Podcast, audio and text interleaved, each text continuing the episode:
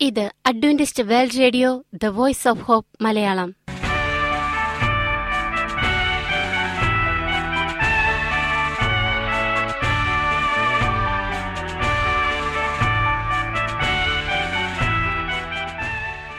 നിലയ്ക്കാത്ത ദൈവസ്നേഹത്തിന്റെ ശബ്ദപ്രപഞ്ചത്തിലേക്ക് ഞങ്ങളുടെ എല്ലാ പ്രിയപ്പെട്ട ശ്രോതാക്കൾക്കും സ്വാഗതം. ഞാൻ ഷാനി ബിനോയ്.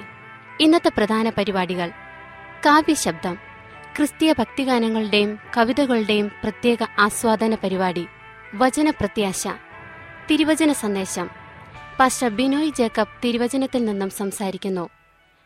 ഇന്നത്തെ പരിപാടി ഒരു മനോഹരമായ ഗാനം കേട്ടുകൊണ്ട് ആരംഭിക്കാം.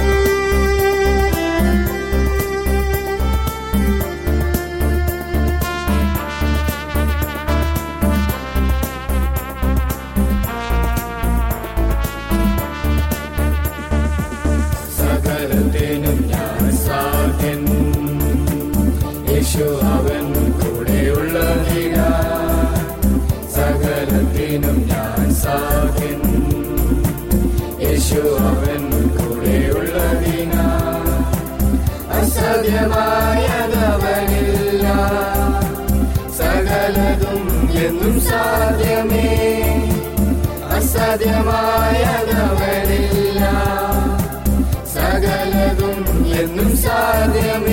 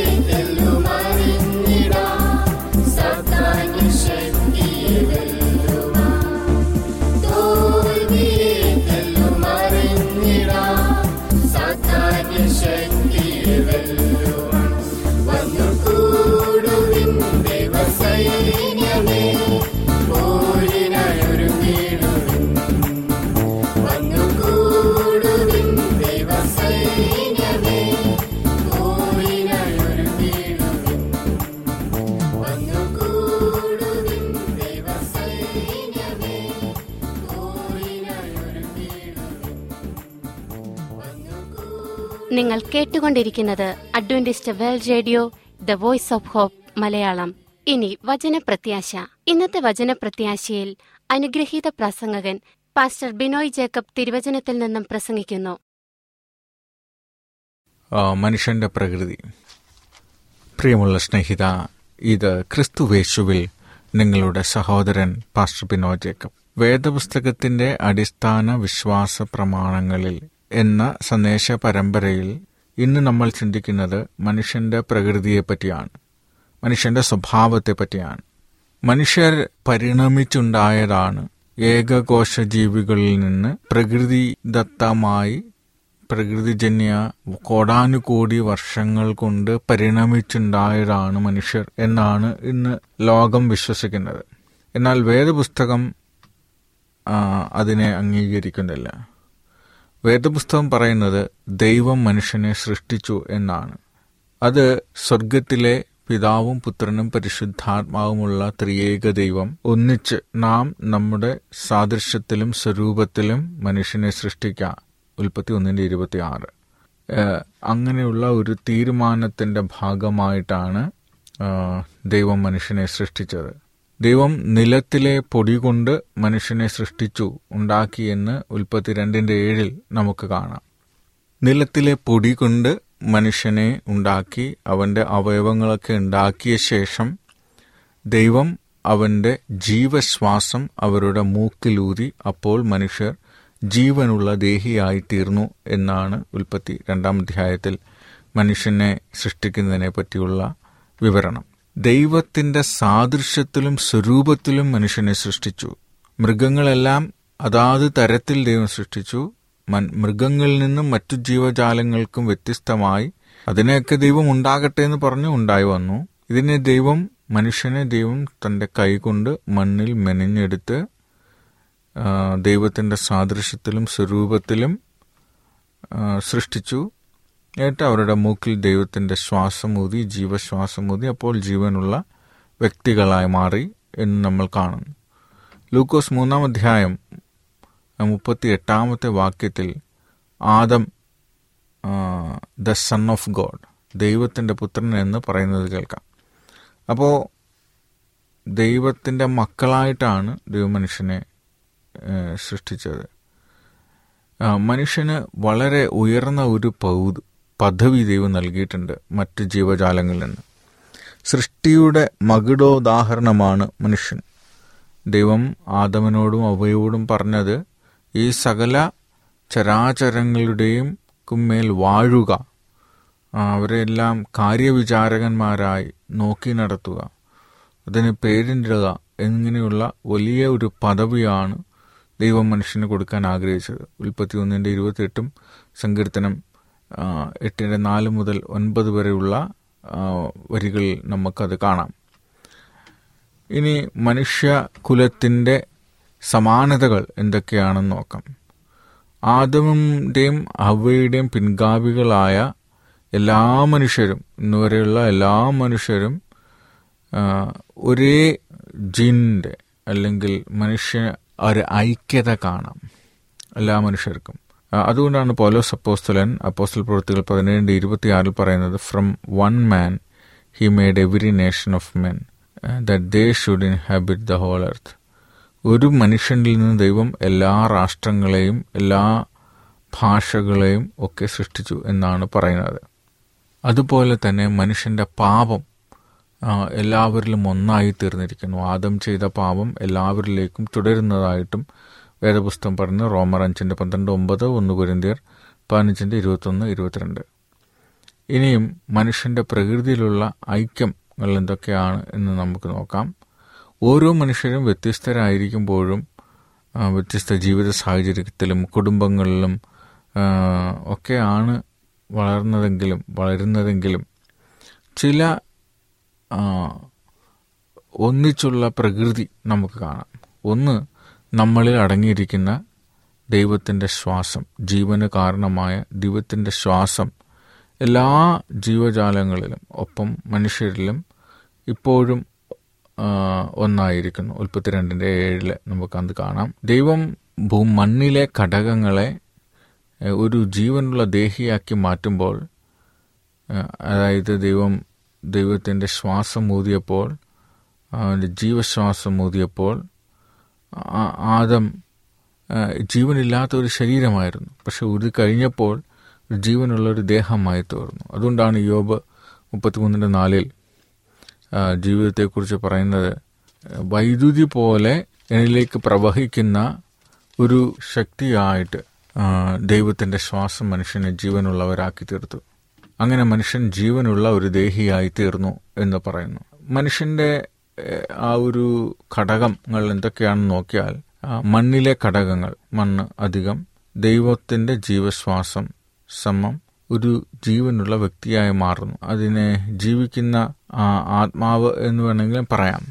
മണ്ണിലെ ഘടകങ്ങളും ദൈവത്തിന്റെ ജീവശ്വാസവും ചേർന്നിട്ട് ഒരു മനുഷ്യനായി മാറി. ഈ ജീവശ്വാസം എന്ന് പറയുന്നത് മനുഷ്യർക്ക് മാത്രമുള്ളതല്ല ഈ ഭൂമിയിലുള്ള എല്ലാ ജീവജാലങ്ങൾക്കും ഒരേ ജീവശ്വാസമാണ് ഉള്ളത്. അങ്ങനെ മണ്ണിലെ ഘടകങ്ങൾ ദൈവത്തിന്റെ ജീവശ്വാസം ചേർന്നപ്പോൾ ഒരു ലിവിങ് സോളായി മാറി ജീവിക്കുന്ന ആത്മാവായി മാറി. പ്രശ്നങ്ങളൊന്നുമില്ലാത്ത നല്ല ജീവിതം നയിക്കുന്ന വ്യക്തികളായിട്ട് മാറും. എല്ലാ മൃഗങ്ങൾക്കും ജന്തുജാലങ്ങൾക്കും ഈ ജീവശ്വാസമുണ്ട്. അതുകൊണ്ടാണ് യോ പറയുന്നത് എന്റെ ശ്വാസം എന്റെ മൂക്കിലിരിക്കുന്നു എന്റെ പ്രാണൻ എന്റെ ശരീരത്തിൽ മിരിക്കുന്നു എന്ന് പറയുന്നത്. മുപ്പത്തിരണ്ടിന്റെ ഏഴിലും മുപ്പത്തി ഏഴിന്റെ പതിനഞ്ചിൽ പതിനഞ്ചിലും ഇരുപത്തിരണ്ടാം വാക്കിൽ നമുക്കത് കാണാം. അങ്ങനെ ആയിരിക്കുക അല്ലെങ്കിൽ ഒരു ആത്മാവ് എന്നതിന് നെഫേഷ് എന്ന ഗ്രീക്ക് പദമാണ് ഉപയോഗിച്ചിരിക്കുന്നത്. അത് ടു ബ്രത്ത് ഊതുക ശ്വാസം ഊതുക എന്നൊക്കെയാണ് അതിന്റെ അർത്ഥം. എല്ലാവർക്കും അദൃശ്യമായ ചില ഐക്യത ഉണ്ട് മനുഷ്യർക്കെല്ലാവർക്കും. ഇനി ആ ഐക്യത എന്തൊക്കെയാണ് എന്ന് നമുക്ക് നോക്കാം. ദൈവം ആറ് ദിവസം കൊണ്ട് ഈ ലോകത്തിലെ സകല ചരാചരങ്ങളെയും സൃഷ്ടിച്ചു എന്ന് ഉൽപ്പത്തി പുസ്തകം ഒന്നാം അധ്യായത്തിൽ കാണുന്നു. ആറാം ദിവസം ദൈവം മനുഷ്യനെ സൃഷ്ടിച്ചു.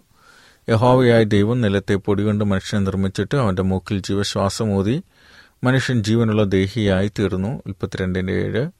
ദൈവം മണ്ണുകൊണ്ട് ഒരു മനുഷ്യരൂപം ഉണ്ടാക്കിയതിനു ശേഷം അതിന്റെ മൂക്കിൽ ജീവശ്വാസം ഊതിയപ്പോഴാണ് അവൻ ജീവനുള്ള ദേഹിയായി തീർന്നത്. ശരീരം അധികം ജീവശ്വാസം ജീവനുള്ള ദേഹി ശരീരം മൈനസ് ജീവശ്വാസം മരിച്ച ശരീരം. അപ്പോൾ ജീവന്റെ ഉറവിടമായ ദൈവം മനുഷ്യനിൽ ഊതിയ ശ്വാസമാണ് ജീവൻ. സങ്കീർത്തനം മുപ്പത്തിയാറിന്റെ ഒൻപത്. അമർത്യമായ ഒരു ആത്മാവിനെ ദൈവം ഒരിക്കലും മനുഷ്യന്റെ മൂക്കിൽ ഊതി കൊടുത്തില്ല. ശരീരത്തിൽ നിന്ന് ജീവശ്വാസം പോകാനുള്ള അവസ്ഥയാണ് മരണം. ബൾബിന്റെ ഫിലമെന്റ് പോയാൽ പിന്നെ അത് കത്തത്തില്ലല്ലോ. അതുപോലെ ശരീരത്തിൽ നിന്ന് ജീവശ്വാസം പോകുമ്പോൾ മനുഷ്യൻ മരിക്കുന്നു. ജീവശ്വാസം മനുഷ്യർക്കും സകല ജന്തുക്കൾക്കും കൊടുത്തിട്ടുണ്ട്. ജീവശ്വാസത്തെക്കുറിച്ച് സങ്കീർത്തനക്കാരൻ പറയുന്നത് ശ്രദ്ധേയമാണ്. സകല മൃഗങ്ങളെയും പക്ഷികളെയും കുറിച്ച് പ്രതിപാദിച്ച ശേഷം അവൻ പറയുന്നു നീ അവയുടെ ശ്വാസം എടുക്കുമ്പോൾ അവ ചത്തുപൊടിയുന്നു തിരികെ ചേരുന്നു. നീ നിന്റെ ശ്വാസം അയക്കുമ്പോൾ അവ സൃഷ്ടിക്കപ്പെടുന്നു. സങ്കീർത്തനം നൂറ്റിനാലിന്റെ ഇരുപത്തൊമ്പത് മുപ്പത്. മനുഷ്യന്റെ മരണത്തെക്കുറിച്ച് വചനം പഠിക്കുന്നു. അവന്റെ ശ്വാസം പോകുന്നു അവൻ മണ്ണിലേക്ക് തിരിയുന്നു. സങ്കീർത്തനം നൂറ്റി നാൽപ്പത്തി ആറിന്റെ നാല്. അപ്പോൾ മരണം എന്ന് പറയുന്നത് ശരീരത്തിൽ നിന്നും ജീവശ്വാസം വേർതിരിയപ്പെടുന്നതാണ്. ഈ ജീ ജീവശ്വാസത്തെക്കുറിച്ച് യോ ഇപ്രകാരം പ്രസ്താവിച്ചു എന്റെ പ്രാണം മുഴുവനും എന്നിലും ദൈവത്തിന്റെ ശ്വാസം എന്റെ മൂക്കിലുമുണ്ടല്ലോ. യോബ് ഇരുപത്തിരണ്ട് മൂന്ന്. ജീവന്റെ ഉടയവനായ ദൈവം അവൻ തന്നെ ശ്വാസം തിരികെ എടുക്കുമ്പോൾ സകല ജീവികളും മരിക്കുന്നു. ദൈവം ആദമിനും ഹവയ്ക്കും ഒരു വിലക്ക് കൊടുത്തിരുന്നു. യഹോവയായ ദൈവം മനുഷ്യനോട് കൽപ്പിച്ചത് എന്തെന്നാൽ തോട്ടത്തിലെ സകല വൃക്ഷങ്ങളുടെയും ഫലം നിനക്കിഷ്ടം പോലെ തിന്നാം. എന്നാൽ നന്മ തിന്മകളെക്കുറിച്ചുള്ള അറിവിന്റെ വൃക്ഷത്തിന്റെ ഫലം തിന്നരുത്. തിന്നുന്ന നാളിൽ നീ മരിക്കും. ഉൽപ്പത്തി രണ്ടാമധ്യായം പതിനാറ് പതിനേഴ്. നമ്മുടെ കാണാം. ദൈവം അവരുടെ വിശ്വസ്തതയെ പരീക്ഷിക്കാൻ ആഗ്രഹിച്ചു. ഈ വൃക്ഷത്തിൽ കൂടി മാത്രമേ സാത്താവിന് അവരെ പരീക്ഷിക്കപ്പെടുവാൻ സാധിച്ചുള്ളൂ. മനുഷ്യന് ദൈവം നൽകിയിരുന്ന തിരഞ്ഞെടുപ്പിന്റെ സ്വാതന്ത്ര്യമാണ് ഈ വർഷത്തിൽ കൂടി മരത്തിൽ കൂടി നമ്മൾ കാണുന്നത്. സാത്തൻ ഏതൻ തോട്ടത്തിൽ എത്തുകയാണ്. യഹോവയെ ദൈവം ഉണ്ടാക്കിയ എല്ലാ കാട്ടുജന്തുക്കളെക്കാളും പാമ്പ് കൗര കൗശലമേറിയതായിരുന്നു. അത് സ്ത്രീയോട് തോട്ടത്തിലെ യാതൊരു വൃക്ഷത്തിന്റെ ഫലവും നിങ്ങൾ തിന്നരുതെന്ന് ദൈവം വാസ്തവമായി കൽപ്പിച്ചിട്ടുണ്ടോ എന്ന് ചോദിച്ചു. സ്ത്രീ പാമ്പിനോട് തോട്ടത്തിലെ വൃക്ഷങ്ങളുടെ ഫലം ഞങ്ങൾക്ക് തിന്നാം. എന്നാൽ നിങ്ങൾ മരിക്കാതിരിക്കേണ്ടതിന് തോട്ടത്തിന്റെ നടുവിലുള്ള വൃക്ഷത്തിന്റെ ഫലം തിന്നരുത് തൊടുകയും മരുത് എന്ന് ദൈവം കൽപ്പിച്ചിട്ടുണ്ട് എന്ന് പറഞ്ഞു. നിശ്ചയമാണ് അത് തിന്നുന്ന നാളിൽ നിങ്ങളുടെ കണ്ണു തുറക്കുകയും നിങ്ങൾ നന്മകൾ തിന്മകളെ കുറിച്ചറിയുന്നവരായി ദൈവത്തെ പോലെ ആകും എന്ന് അവർ ഉത്തരം പറഞ്ഞു. ആ വൃക്ഷഫലം തിന്മാൻ നല്ലതും കാണുവാൻ ഭംഗിയുള്ളതും ജ്ഞാനം പ്രാപിക്കുവാൻ കാമ്യവും എന്ന് സ്ത്രീ കണ്ട് ഫലം പറിച്ചു തിന്നു. ഭർത്താവിനും കൊടുത്തു അവനും തിന്നു. ഉൽപ്പത്തി മൂന്നാം അധ്യായം ഒന്ന് മുതൽ ആറ് വരെയുള്ള വാക്യങ്ങളാണ് ഇത് നമ്മൾ കാണുന്നത്. സാത്താൻ ഇവിടെ ഹവയോട് കള്ളം പറഞ്ഞു നിങ്ങൾ മരിക്കയില്ല നിശ്ചയം. ഉൽപ്പത്തി മൂന്നിന്റെ നാല്. അതുകൊണ്ടാണ് യേശു സാത്താനെ ബോഷ്കിന്റെ അപ്പൻ യോഹനാൻ നാൽപ്പത്തിനാലിൽ പറയുന്നത്. നിങ്ങൾ ദൈവത്തെ പോലെ ആയിത്തീരും ഉൽപ്പത്തി മൂന്നിന്റെ അഞ്ച് എന്നത് അവൻ ദൈവദൂഷണം പറഞ്ഞു. അങ്ങനെ ചെയ്യുവാൻ കാരണം അവൻ ദൈവത്തെ പോലെ ആകാൻ ആഗ്രഹിച്ചവൻ ആയതുകൊണ്ടാണ്. എന്നാൽ ഹൗവ ദൈവകൽപ്പന ലംഘിച്ചു. മോഹിക്കരുതെന്ന കൽപ്പന ആദ്യം ലംഘിച്ചു പിന്നെ മോഷ്ടിക്കരുതെന്ന കൽപ്പനയും ലംഘിച്ചു. അങ്ങനെ ദൈവം ദൈവത്തിന്റെ സാദൃശ്യത്തിലും സ്വരൂപത്തിലും സൃഷ്ടിച്ച മനുഷ്യനിലേക്ക് പാപം വന്നു. ഇനി പാപം അവരിൽ എന്തൊക്കെ മാറ്റങ്ങൾ ഉണ്ടാക്കിയെന്ന് നോക്കാം. ഉൽപ്പത്തി മൂന്നാം അധ്യായം ഏഴ് ഇരുപത്തിനാലാം അധ്യായം വാക്യം. ഒന്ന് ഉടനെ അവരുടെ കണ്ണ് തുറന്നു തങ്ങൾ നഗ്നരെന്ന് തിരിച്ചറിഞ്ഞു. അത്തിയില കൂട്ടിത്തുന്നി തങ്ങൾ കരയാടയുണ്ടാക്കി. ഉൽപ്പത്തി മൂന്നിന്റെ ഏഴിൽ. ആദവും ഹവയും പാപം ചെയ്തതുകൊണ്ട് ദൈവസന്നിധിയിൽ നിൽക്കുവാൻ കഴിയാതെ നഗ്നരും ലജ്ജിതരുമായി മാറി. അതുവരെ അവർക്ക് വസ്ത്രത്തിന്റെ ആവശ്യമുണ്ടായിരുന്നില്ല. കാരണം ദൈവ തേജസ്സാൽ വസ്ത്രം അവരെ ആവരണം ചെയ്തിരുന്നു. എന്നാൽ പാപത്തിന്റെ ഫലമായി ആ ദൈവ തേജസ് അവർക്ക് നഷ്ടപ്പെടുകയും ചെയ്തു. തങ്ങൾ നഗ്നരാണെന്ന ബോധം അവർക്കുണ്ടാകുകയും ചെയ്തു. അതിന്റെ ഫലമായി അവർ അത്തിയില കൊണ്ടുള്ള വസ്ത്രമുണ്ടാക്കി എന്നാൽ അത്തിയില കൊണ്ടുള്ള വസ്ത്രം എത്ര നാൾ നിലനിൽക്കും? അതുകൊണ്ട് ദൈവം അവർക്ക് വേണ്ടി ലോകസ്ഥാപനം മുതൽ അറുക്കപ്പെട്ട കുഞ്ഞാടിന്റെ പ്രതീകമായ ഒരു കൊന്നിട്ട് അതിന്റെ തോൽ കൊണ്ട് അവർക്കൊരു വസ്ത്രം ഉണ്ടാക്കി കൊടുത്തു. രണ്ട് അവർക്ക് ദൈവത്തെ മുഖാമുഖം കാണാൻ കഴിയാതെയായി. വെയിലാറിയപ്പോൾ യഹോവയായ ദൈവം തോട്ടത്തിൽ നടക്കുന്ന ഒച്ച അവർ കേട്ടു. മനുഷ്യനും ഭാര്യയും യഹോവയായ ദൈവം തങ്ങളെ കാണാതിരിപ്പാൻ തോട്ടത്തിലെ വൃക്ഷങ്ങളുടെ ഇടയിൽ ഒളിച്ചു. ഉൽപ്പത്തിമൂന്നിന്റെ എട്ട്. ദൈവം എല്ലാ ദിവസവും തോട്ടത്തിൽ വരുമായിരുന്നു. അത് അവയ്ക്കും ആദമിനും ഒക്കെ സന്തോഷകരമായിരുന്നു. എന്നാൽ ആ ദിവസം അവരുടെ അനുസരണക്കേണ്ട ഫലമായി ദൈവത്തെ മുഖാമുഖമായി കാണാനുള്ള ധൈര്യം അവർക്കുണ്ടായില്ല. ആദമിന്റെ ലംഘനം കഴിഞ്ഞ് ആറ് ആറായിരം വർഷമായി ദൈവത്തിൽ നിന്നും നമ്മെ അകറ്റിയിരിക്കുകയാണ്. അതുകൊണ്ട് നിനക്കെന്റെ മുഖം കാണുവാൻ കഴിയില്ല. ഒരു മനുഷ്യനും എന്നെ കണ്ട് ജീവനോടെ ഇരിക്കുകയില്ല എന്ന് പുറപ്പാട് മുപ്പത്തി മൂന്നിന്റെ ഇരുപതിൽ ദൈവം മോശയോട് പറയുന്നുണ്ട്. മൂന്ന് മനുഷ്യൻ നന്മ തിന്മകളെക്കുറിച്ച് തിരിച്ചറിയാൻ തുടങ്ങി. മനുഷ്യൻ നന്മ തിന്മകളെ അറിയുവാൻ തക്കവണ്ണം നമ്മിൽ ഒരുത്തനെ പോലെ ആയിത്തീർന്നിരിക്കുന്നു ഉൽപ്പത്തി മൂന്നിന്റെ ഇരുപത്തിരണ്ട് എന്ന് ദൈവം പറഞ്ഞു. മനുഷ്യൻ നന്മയല്ലാതെ മറ്റൊന്നും അറിയരുതെന്നായിരുന്നു ദൈവിക ഉദ്ദേശം. സ്വഭാവ രൂപീകരണത്തിന് തിന്മ അറിയേണ്ട ആവശ്യമില്ലല്ലോ. തിന്മയെ എതിർക്കുകയും നന്മയെ സ്നേഹിക്കുകയുമാണ് ചെയ്യേണ്ടുന്നത്. ഇനി അവൻ ഭീ ഭീരുവായി. യഹോവയെ ദൈവം മനുഷ്യനെ വിളിച്ചിട്ട് നീ എവിടെ? എന്ന് ചോദിച്ചു. തോട്ടത്തിൽ നിന്റെ ഒച്ച കേട്ടിട്ട് ഞാൻ നഗ്നനാകൊണ്ട് ഭയപ്പെട്ടൊളിച്ചു എന്നവൻ പറഞ്ഞു. മുപ്പത്തിമൂന്നിന്റെ ഒൻപത് പത്ത്. ആദവനും ഹവയ്ക്കും ഭയമുണ്ടായിരുന്നില്ല. അവരെ ഭയപ്പെടുത്തുവാൻ അവിടെ ഒന്നും ഉണ്ടായിരുന്നില്ല. സ്നേഹത്തിൽ ഭയമില്ല. തികഞ്ഞ സ്നേഹം ഭയത്തെ പുറത്താക്കുന്നുവെന്ന് ബൈബിൾ പറയുന്നു. അവൻ മരണത്തിന് അധീനനായി. തിന്നുന്ന നാളിൽ നീ മരിക്കും. ഉൽപ്പത്തി രണ്ടിന്റെ പതിനേഴ്. ജീവിച്ചിരിക്കുന്നവർ തങ്ങൾ മരിക്കുമെന്നറിയുന്നു. മരിച്ചവരോ ഒന്നും അറിയുന്നില്ല. സഭാപ്രസംഗി ഒൻപതിന്റെ അഞ്ച്.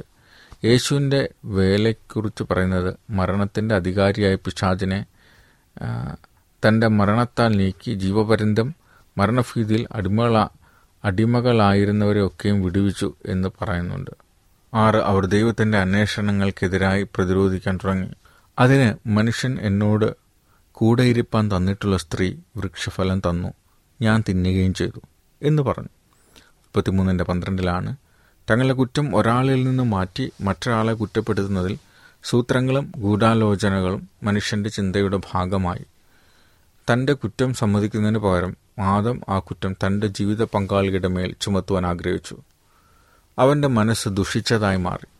എന്നാൽ സർപ്പം ഹവയെ ഉപായത്തിൽ ചതിച്ചതുപോലെ നിങ്ങളുടെ മനസ്സ് ക്രിസ്തുവിനോടുള്ള ഏകാഗ്രതയും നിർമ്മലതയും വിട്ട് വഷളായി പോകുമോ എന്ന് ഭയപ്പെടുന്നു. ഒന്ന് കുരിന്തർ പതിനൊന്നിന്റെ മൂന്ന് മനുഷ്യന്റെ ഈ അവസ്ഥയെക്കുറിച്ച് വേദപുസ്തകം ഇങ്ങനെ പറയുന്നു.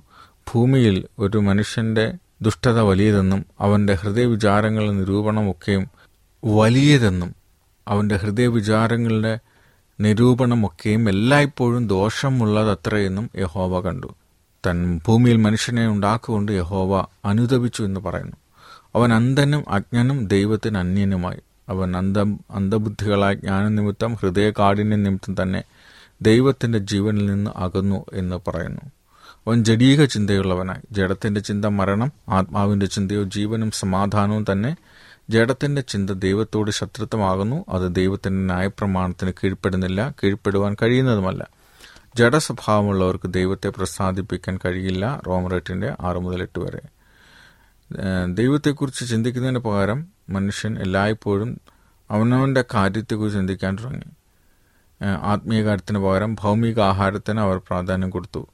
ജഡമോഹം കൺമോഹം ജീവനത്തിന്റെ പ്രതാപം അങ്ങനെ ഈ ലോകത്തിലുള്ളതെല്ലാം പിതാവിൽ നിന്നല്ല ലോകത്തിൽ നിന്നത്രേ ഉത്ഭവിക്കുന്നത്. പാപത്തിന്റെ ഫലമായി ഭൂമി ശപിക്കപ്പെട്ടു. നീ ഉരസുകൊണ്ട് ഗമിച്ച് നിന്റെ ആയുഷ്കാലമൊക്കെയും പൊടി തിന്നുമെന്ന് പാമ്പിനെയും പിന്നെ അധ്വാനിച്ച് വിയർപ്പോടുകൂടി ഭക്ഷണം കഴിക്കുമെന്ന് പുരുഷന്മാരെയും ബന്ധു പ്രസവിക്കുമെന്ന് സ്ത്രീകളെയും ദൈവം ശാപം കൊടുത്തു. ഇത് ഉൽപ്പത്തി മൂന്നാം അധ്യായം പതിനേഴ് മുതൽ പത്തൊൻപത് വരെയുള്ള വാക്യങ്ങളാണ് നമ്മൾ കാണുന്നത്. അങ്ങനെ മനോഹരമായ ഏതൻ തോട്ടം അവർക്ക് നഷ്ടപ്പെട്ടു. ദൈവം അവരെ ഏതൻ തോട്ടത്തിൽ നിന്ന് പുറത്താക്കി കൂടാതെ തോട്ടം കാക്കുവാൻ തിരഞ്ഞുകൊണ്ടിരിക്കുന്ന വാളുമായി കരൂപുകളെ നിർത്തുകയും ചെയ്തു. ആ, അവന്റെ സമാധാനവും സന്തോഷവും അധികാരം നഷ്ടപ്പെട്ടു. ദൈവത്തെ അനുസരിക്കാതിരുന്നുകൊണ്ട് അവർക്ക് സമാധാനവും സന്തോഷവും ഒക്കെ മാറി പകരം എപ്പോഴും ദുഃഖവും പ്രയാസവും എല്ലാം ഉണ്ട്. എന്നാൽ കർത്താവിന്റെ കൽപ്പനയിൽ പ്രിയം വയ്ക്കുന്നവർക്ക് മഹാസമാധാനമുണ്ട് എന്ന് നമ്മൾ കാണുന്നുണ്ട്. ദൈവത്തിന്റെ കൽപ്പനകൾ സന്തോഷത്തിന്റെ അടിസ്ഥാനമാണ്. മനുഷ്യന് നൽകപ്പെട്ട ആധിപത്യം അവന്റെ പാവത്തിന്റെ ഫലമായി സാത്താന് കൈമാറി. പാപത്തിന്റെ വ്യാപ്തി അതിന്റെ ആദമിന്റെ പാപത്തിന് മനുഷ്യവർഗം മുഴുവനും പാപികളായി. എല്ലാവരും പാപം ചെയ്ത് ദൈവ തേജസ് ഇല്ലാത്തവരായി തീർന്നു നീതിമാൻ ആരുമില്ല ഒരുത്തൻ പോലുമില്ല എന്ന് തിരുവചനം പ്രസ്താവിക്കുന്നു. റോമർ മൂന്നിന്റെ ഇരുപത്തിമൂന്ന് പത്ത്. പാപത്തിന്റെ ഫലമായി ആദമിന്റെ ആദിത്യം നഷ്ടപ്പെടുകയും അത് പിശാചിന് കൈമാറുകയും ചെയ്തു. അങ്ങനെ സാത്താൻ ഈ ലോകത്തിന്റെ പ്രഭുവായി. യേശു സാത്താനെ ഈ ലോകത്തിന്റെ പ്രഭു എന്ന് വിളിച്ചതായിട്ട് യോഹന്നാൻ പന്ത്രണ്ട് മുപ്പത്തൊന്ന് പതിനാല് മുപ്പത് വാക്യങ്ങൾ നമുക്ക് കാണാം. പാപത്തിന്റെ ഫലമായി ഈ ലോകം സാത്താന്റെ കൈകളിലായി. അതുകൊണ്ടാണ് സാത്താനെ ഈ ലോകത്തിന്റെ ദൈവം എന്ന് രണ്ട് കുരിന്തിയർ നാലിന്റെ നാളിൽ വിശേഷിപ്പിക്കുന്നത്. പരിണാമ സിദ്ധാന്തം കൊണ്ടുവന്ന് മനുഷ്യന്റെ വ്യക്തിത്വത്തെയും അസ്തിത്വത്തെയും മാറ്റുവാനും ഒരു വലിയ പരിണാമത്തിന്റെ ഭാഗമായിട്ടാണ് അവനുണ്ടായതെന്നും പറയുവാൻ ശ്രമിക്കുന്നു. അവർ പറയുന്നത് ഉൽപ്പത്തി പുസ്തകത്തിലെ സൃഷ്ടിയുടെ കഥ ഒരു സാങ്കല്പിക കഥയാണ് എന്നാണ് പറയുന്നത്. എന്നാൽ വേദപുസ്തകം പറയുന്നത് അത് വളരെ കൃത്യമായതാണ് ലിറ്ററലാണ് ആറ് ദിവസം കൊണ്ട് ദൈവം സകല ചരാചരങ്ങളെ സൃഷ്ടിച്ചു. ഏഴാം ദിവസം ദൈവം അതിനെ വിശുദ്ധീകരിച്ച് വേർതിരിച്ചു എന്ന് നമ്മൾ ഉൽപ്പത്തി പുസ്തകം ഒന്ന് മുതൽ പതിനൊന്ന് വരെയുള്ള അധ്യായങ്ങൾ കാണുന്നു. അതുകൊണ്ട് വേദപുസ്തകം പരിണാമ സിദ്ധാന്തത്തിന് എതിരാണ്. ഇനി കർത്താവായ യേശുക്രിസ്തുവിന്റെ കാൽവരി മരണവും പരിണാമവും നോക്കുകയാണെങ്കിൽ ഒരു പക്ഷേ പരിണാമം നമ്മൾ വിശ്വസിക്കുകയാണെങ്കിൽ മനുഷ്യന് വീഴ്ചയില്ല പാവമില്ല. അവിടെ പാവമില്ലെങ്കിൽ പിന്നെ ഒരു രക്ഷകന്റെ ആവശ്യമില്ല. പാവയ്ക്ക് മാത്രമേ രക്ഷകന്റെ ആവശ്യമുള്ളൂ. അങ്ങനെ പരിണാമ സിദ്ധാന്തം ഉണ്ടെങ്കിൽ ക്രിസ്തു ഈ ഭൂമിയിൽ വരികയോ മരിക്കേണ്ടോ ഉയർച്ചെഴുന്നേക്കോ ജീവിക്കേണ്ട ഒന്നും ആവശ്യമില്ല. അപ്പോൾ അത് വളരെ പ്രധാനപ്പെട്ട ഒരു വസ്തുതയാണ്. കർത്താവായ യേശു ക്രിസ്തുവിന്റെ മനുഷ്യാവതാരവും പരിണാമവും. വളരെ കാലത്തിന് ശേഷം കൊണ്ടല്ല പരിണാമത്തിന്റെ കോടാനുകോടി വർഷങ്ങൾ കൊണ്ടല്ല മനുഷ്യൻ വന്നത്. മനുഷ്യൻ ദൈവം സൃഷ്ടിച്ചതാണ് എന്ന് നമ്മൾ കണ്ടു. അപ്പോൾ പാപത്തിൽ നിന്ന് മനുഷ്യനെ രക്ഷിക്കാനായിട്ട് ദൈവം ഒരു തീരുമാനമെടുത്തു. ഉൽപ്പത്തി മൂന്നാം അധ്യായം പതിനഞ്ചാം വാക്യത്തിൽ കർത്താവായ യേശു ക്രിസ്തു ലോകസ്ഥാപനത്തിന് മുമ്പേ അറുക്കപ്പെട്ട ദൈവത്തിന്റെ കുഞ്ഞാടായി മനുഷ്യരാശിയെ രക്ഷിക്കാനായിട്ട് തിരിച്ചു വരും എന്ന് പറഞ്ഞു. ദൈവം ഒരു ഒരു ഉടമ്പടി ചെയ്തു അവരുമായിട്ട്. പഴയ നിയമത്തിൽ അബ്രഹാമിനോട് ചെയ്തു നിങ്ങളെ എന്റെ ജനമാക്കി മാറ്റും എന്നുള്ള ഒരു ഒരു ഉടമ്പടി ചെയ്തു. ആ ഉടമ്പടി സൃഷ്ടിക്ക് മുമ്പേ തന്നെ പിതാവും പുത്രനും പരിശുദ്ധാത്മാവും ചേർന്ന് ചെയ്ത ഒരു വലിയ ഉടമ്പടിയാണ്. കർത്താവ് യേശു ക്രിസ്തുവിലൂടെ ആ ഉടമ്പടി പുതുക്കി. ഉൽപ്പത്തി ആറാം അധ്യായം ഒന്ന് മുതൽ എട്ട് വരെയുള്ള വാക്യങ്ങൾ അത് അബ്രഹാമിന്റെ വിശ്വാസം കൊണ്ടും വിശ്വസ്തത കൊണ്ടുമാണ് എന്ന് നമ്മൾ കാണുന്നു. കർത്താവ് പറഞ്ഞു ഞാനൊരു പുതിയ നിയമം എന്റെ ജനത്തോട് ചെയ്യും. അവരുടെ ഹൃദയങ്ങളിൽ എന്റെ കൽപ്പനകളെ എഴുതും എന്ന് പറയുകയാണ്. അപ്പോൾ ഈ ഒരു പുതിയ നിയമവും പുതിയ ഉടമ്പടിയും കർത്താവായ യേശു ക്രിസ്തുവിന്റെ ത്യാഗത്തിലൂടെ മനുഷ്യനെ പാപമില്ലാത്ത ആ ഒരു പദവിയിലേക്ക് കൊണ്ടെത്തിക്കാമെന്ന് ദൈവം നമുക്ക് ഉറപ്പ് നൽകിയിട്ടുണ്ട്. ഇതാണ് മനുഷ്യന്റെ പ്രകൃതി മനുഷ്യന്റെ സ്വഭാവം മനുഷ്യന്റെ ജീവിത ചക്രത്തെക്കുറിച്ച് അവന്റെ വീഴ്ചയെക്കുറിച്ചും അവന്റെ പുനരുദ്ധാരണത്തെക്കുറിച്ചും അല്ലെങ്കിൽ പുനഃസൃഷ്ടിയെക്കുറിച്ചും വേദപുസ്തകം പറയുന്ന കാര്യങ്ങളാണ് നമ്മൾ ചിന്തിച്ചത്. അപ്പോൾ കർത്താവായ യേശു ക്രിസ്തുവിൽ നമ്മുടെ പാപ സ്വഭാവം മാറി. കർത്താവ് നമ്മളെ നിത്യജീവന് അവകാശികളാക്കി ഏതെങ്കിലും ഘട്ടത്തിൽ കുറവുകളില്ലാതെ ദൈവം സൃഷ്ടിച്ച മനുഷ്യന്റെ ആ ഒരു തലത്തിലേക്ക് നമ്മൾ മടങ്ങിപ്പോകുന്നു. അതിനായിട്ട് നമുക്ക് നമ്മുടെ ജീവിതത്തെ സമർപ്പിക്കാം. കർത്താവായ യേശു ക്രിസ്തു നമ്മുടെ ജീവിതത്തെ വഴി നടത്തട്ടെ സഹായിക്കട്ടെ. അതിന് ദൈവം നമ്മളെ ഓരോരുത്തരെയും പ്രാപ്തരാക്കട്ടെ. അമേൻ ഈ പരിപാടികളെക്കുറിച്ചുള്ള നിങ്ങളുടെ അഭിപ്രായങ്ങൾ നിർദ്ദേശങ്ങൾ അനുഭവ സാക്ഷ്യങ്ങൾ നിങ്ങളുടെ പ്രത്യേക പ്രാർത്ഥനാ ആവശ്യങ്ങൾ എന്നിവ ഞങ്ങൾക്ക് എഴുതുക. നിങ്ങൾക്ക് വേണ്ടി പ്രത്യേകം പ്രാർത്ഥിക്കുന്നതാണ്. ഞങ്ങളുടെ പുസ്തകങ്ങൾ സീഡികൾ ബൈബിൾ ആരോഗ്യ പാഠങ്ങൾ എന്നിവ തപാലിൽ നിങ്ങൾക്ക് ലഭിക്കുന്നതിനും ഞങ്ങൾക്ക് എഴുതുക. ഞങ്ങളുടെ വിലാസം Adventist World Radio Malayalam post box number പതിനേഴ് പൂനെ നാല് ഒന്ന് ഒന്ന് പൂജ്യം പൂജ്യം ഒന്ന് മഹാരാഷ്ട്ര ഇന്ത്യ. വിലാസം ഒരിക്കൽ കൂടി. Adventist World Radio Malayalam post box number പതിനേഴ് പൂനെ നാല് ഒന്ന് ഒന്ന് പൂജ്യം പൂജ്യം ഒന്ന് മഹാരാഷ്ട്ര ഇന്ത്യ. ഞങ്ങളുടെ ഇമെയിൽ ബിനോയ് ജേക്കബ് പൂജ്യം ഒന്ന് അറ്റ് ജിമെയിൽ ഡോട്ട് കോം ഈ പരിപാടികൾ ഓൺലൈനായി ശ്രവിക്കുന്നതിന് ഞങ്ങളുടെ വെബ്സൈറ്റായ W W W dot A W R dot O R G സന്ദർശിക്കുക. ഇന്നത്തെ പരിപാടികൾ ഇതുവരെ കേട്ടുകൊണ്ടിരുന്ന എല്ലാ പ്രിയപ്പെട്ട ശ്രോതാക്കൾക്കും നന്ദി. നാളെ ഇതേ സമയം ഇതേ മീറ്റർ ബാൻഡിൽ നമ്മൾ കണ്ടുമുട്ടുന്നത് വരെ ദൈവത്തിന്റെ അനവധിയായ അനുഗ്രഹങ്ങൾ നിങ്ങൾക്ക് കൂട്ടായിരിക്കട്ടെ. നമസ്കാരം. വൈരികളിൽ